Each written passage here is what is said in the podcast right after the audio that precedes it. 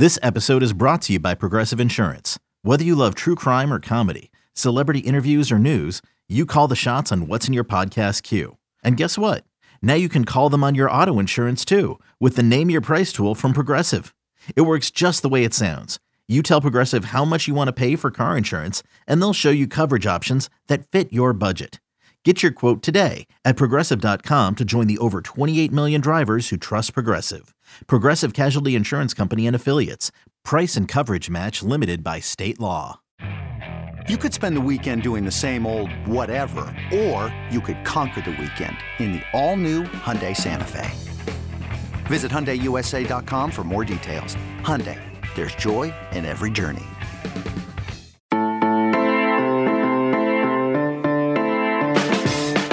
It is Friday, November 11th, and this is the College Football Daily. I'm your host, Lance Glinn. Before we start, I just want to remind everyone to make sure to subscribe to the 24 7 Sports YouTube channel. And of course, make sure to give us a five star rating and a review on Apple Podcasts. So the coaching carousel throughout the season has been rolling around, and the latest job to open up is South Florida. Jeff Scott was fired Sunday night, and now they have an opening. They join the likes of Georgia Tech, Nebraska, Wisconsin, among others, Auburn as well, uh, to find themselves looking for a new head coach. And joining me to discuss the search, where it's going so far, and who could potentially end up as the next head coach of that program is Will Turner. Will, thanks so much for coming on. Really appreciate you giving me some time today. Yeah, thanks for having me on, Lance. I appreciate it. Last time we talked about the transfer class and kind of, uh, you know, what happened. So happy to be back. So, Will, I was watching the press conference once Jeff Scott was fired uh, from the AD, and one of the first things he said uh, was that while on-field results maybe weren't as successful as they had hoped they would be under Jeff Scott, what he did do off the field and what he did for the program was help build it up and help make it more attractive. So, my question, or I guess my first question to you, is how attractive is just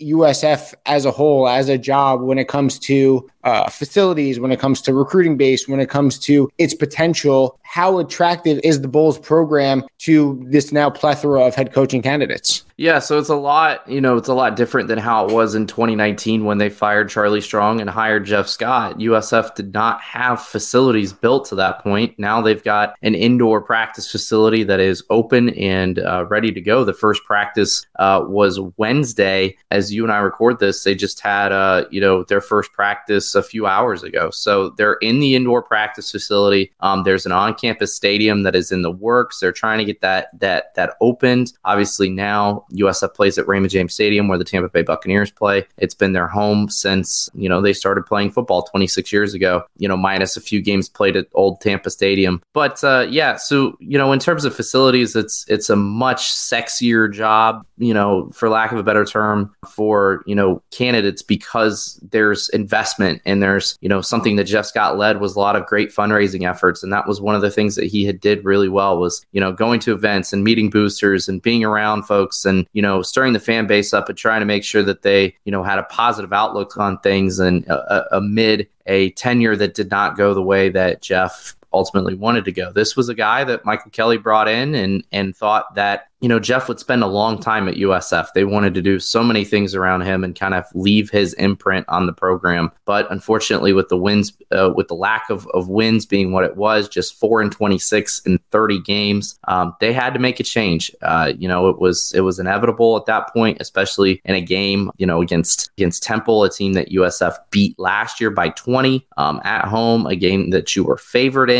uh, to win uh, against the Owls, and you know, in Philadelphia, they were a three point favorite going into the game and they lose by 26. You know, everything Saturday changed everything in terms of you know kind of how Jeff Scott's outlook and and you know if he was going to be safe for for 2023 uh, so you know it's it's it's interesting. It's the job is a lot better looking than it was 3 seasons ago. Jeff Scott helped to get there but at the same time it also USF had to open their eyes and realize that in order for us to take the next step we have to move on and you bring up something interesting there. Obviously, the Temple game did not go as planned. USF was fav- uh, were favorites. They obviously lost by 20 plus points. You said it really changed everything in the in the eyes and in the minds of USF administration and kind of made it clear that they had to move on. But did the timing really surprise you? Because look, USF I think only has one win this season, so it's not like the season was off to a even decent start, right? It was pretty much over, you know, a couple weeks into the year. So did the timing of this move so close to the early signing period surprise you or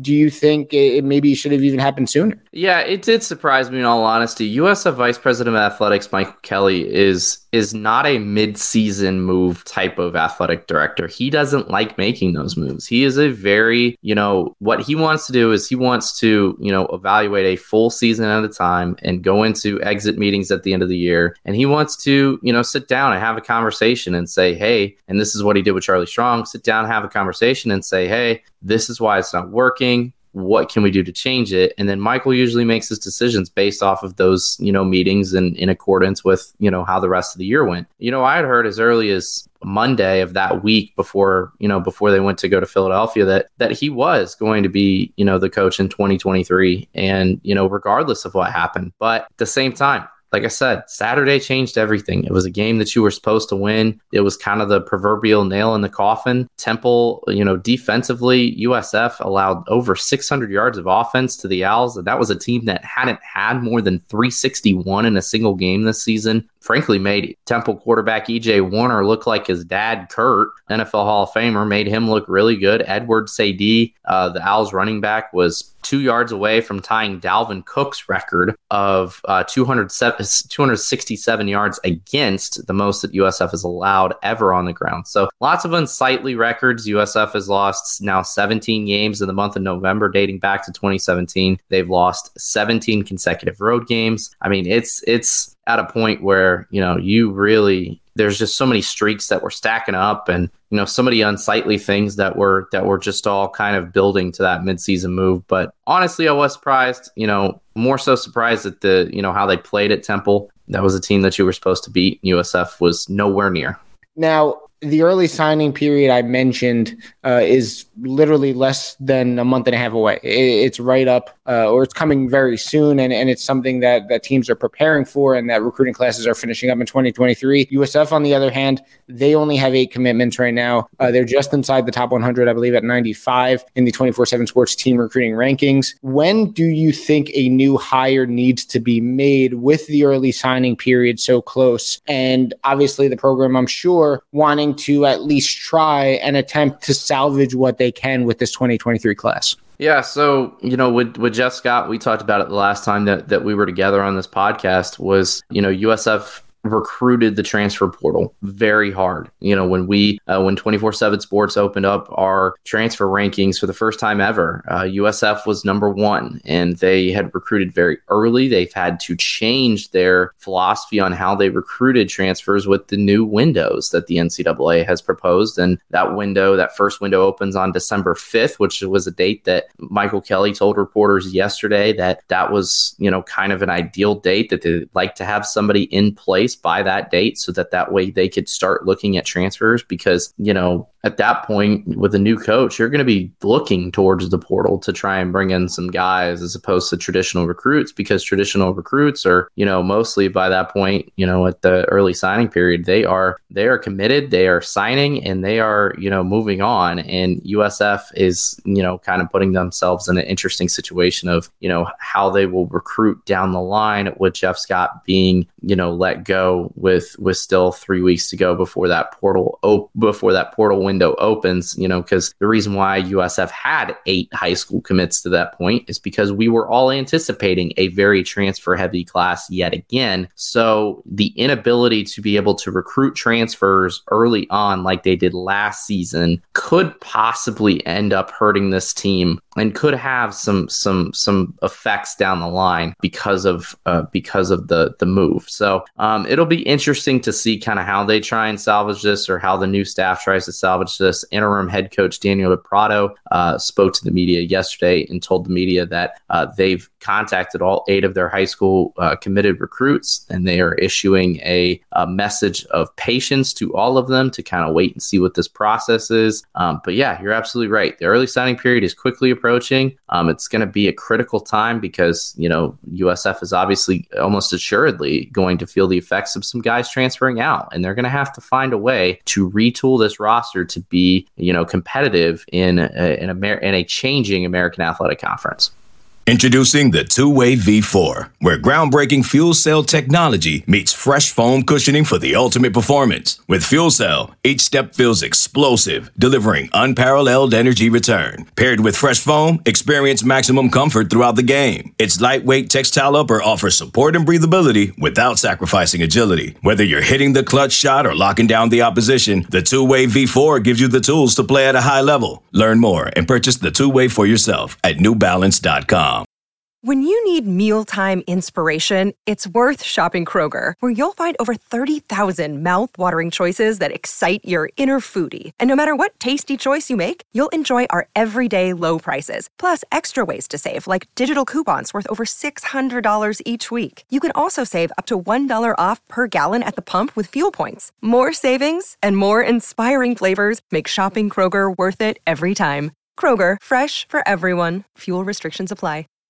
So, Will, before we get to some names, and you released a hot board on Bulls247.com, I encourage everyone to go check it out. But before we get to some names, I want to kind of ask you about the qualities and the characteristics that you think the next South Florida head coach needs to have. Does it need to be someone that's a great recruiter? Does it need to be someone that's that's great on the field? Does it need to be someone from South Florida or just from the general region? What kind of qualities does this next South Florida head coach need to have to have success in the program? Yeah, so you know it's it, it's an interesting question because there's been a lot of you know different schools of thought on this right? Is you know do they need head coaching experience? Do they need to be a really good recruiter? Honestly yeah they need to be a really good recruiter at bare minimum especially within florida and especially to have the ties. We've had you know uh, tons of conversations internally that you know usf is has struggled to recruit the bay area uh, the last couple of seasons. Those kids are, are going out of state. They're going to iowa state. They're going to cincinnati. They're going to iowa. They're going to you know these big 12 and and, and you know lower Big Ten schools and and and moving to you know these cold weather states instead of staying in an area where you know the average temperature in January is is 76 degrees you know you're moving away from an area that's that's honestly a beautiful area. Tampa is growing very rapidly for those you know guys that that may want to stay in the area after college. There is no reason why usf can't put a wall around the tampa bay area and recruit really well. So i think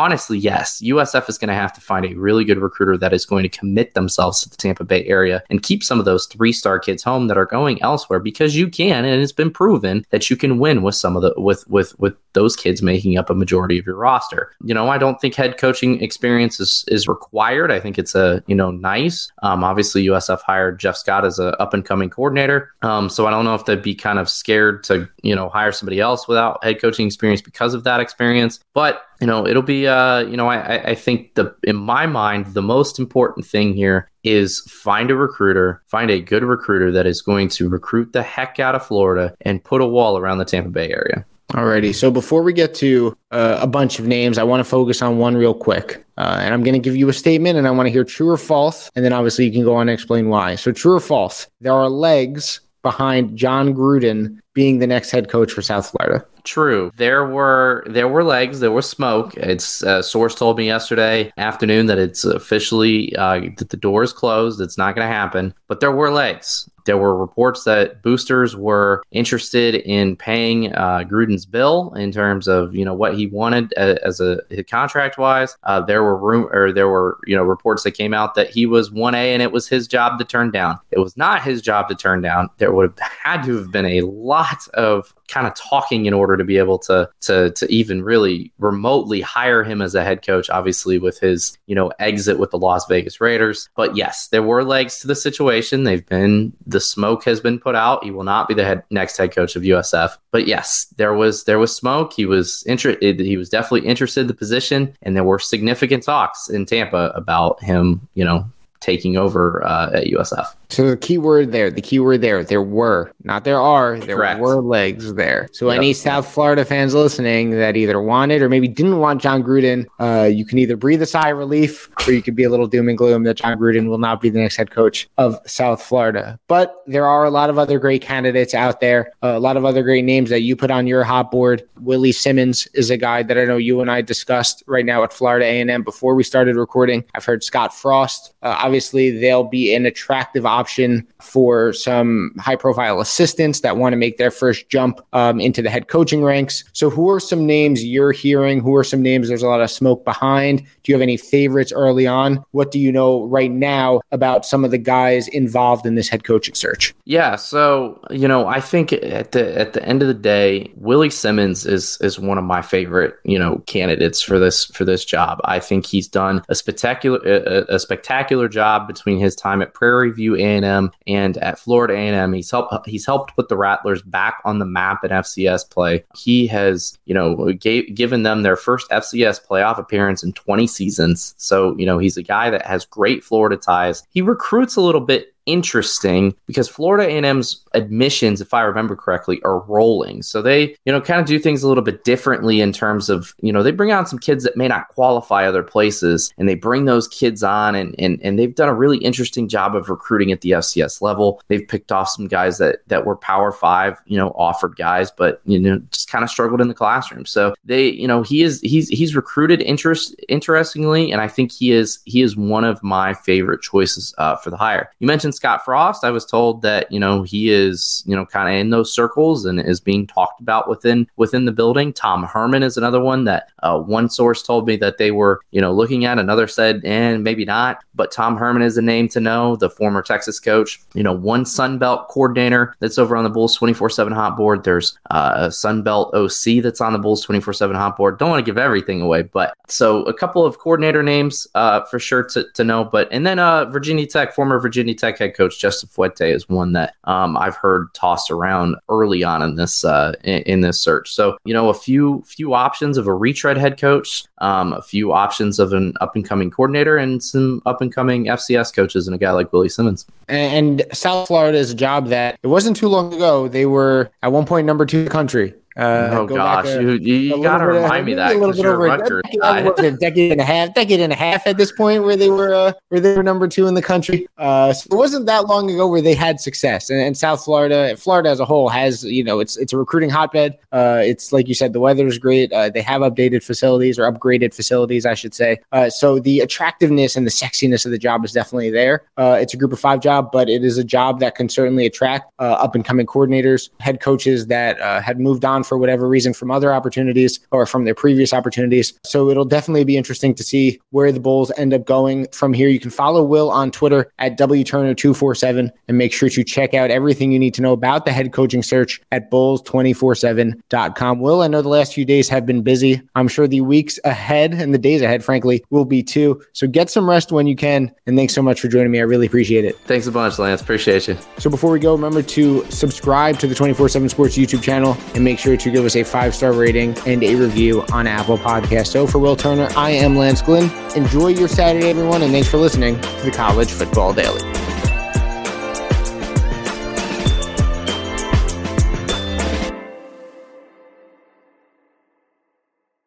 It only takes two minutes of sheer horror.